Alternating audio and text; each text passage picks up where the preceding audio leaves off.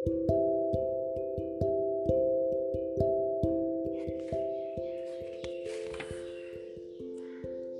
Friends ఈ ప్రపంచంలో చాలా డేంజరస్ ఎనిమీస్ మనలోని భయం. అది మనలో పుట్టి మన ఫినిషింగ్కి కారణమవుతుంది. కొంతమందికి చీకటి అంటే భయం ఇంకొంతమందికి ఎగ్జామ్స్ అంటే భయం మరికొంతమందికి స్టేజ్ ఫియర్ వెళ్ళి నలుగురిలో మాట్లాడాలంటే భయం ఇలా ప్రతి ఒక్క మనిషి ఏదో ఒక భయం ఉంటుంది. భయం లేని మనిషి అంటూ ఉండడు.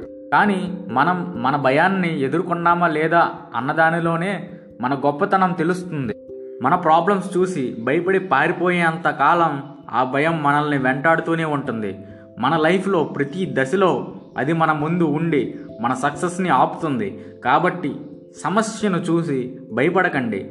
డేర్గా ఆ భయాన్ని జయించండి. నువ్వు ఏది అనుకుంటావో అదే నువ్వు అవుతావు వీక్గా ఉంటే వీక్గా అవుతావు. స్ట్రాంగ్గా అనుకుంటే స్ట్రాంగ్గా అవుతావు. ఫ్రెండ్స్ నేను ఇప్పుడు చెప్పిన భయాలన్నీ వింటే సరిపోదు. వాటిని జయించాలి. ప్లాన్ చెయ్యండి ఫ్రెండ్స్. నేను మీ పుండ్రికాక్ష. Thank you.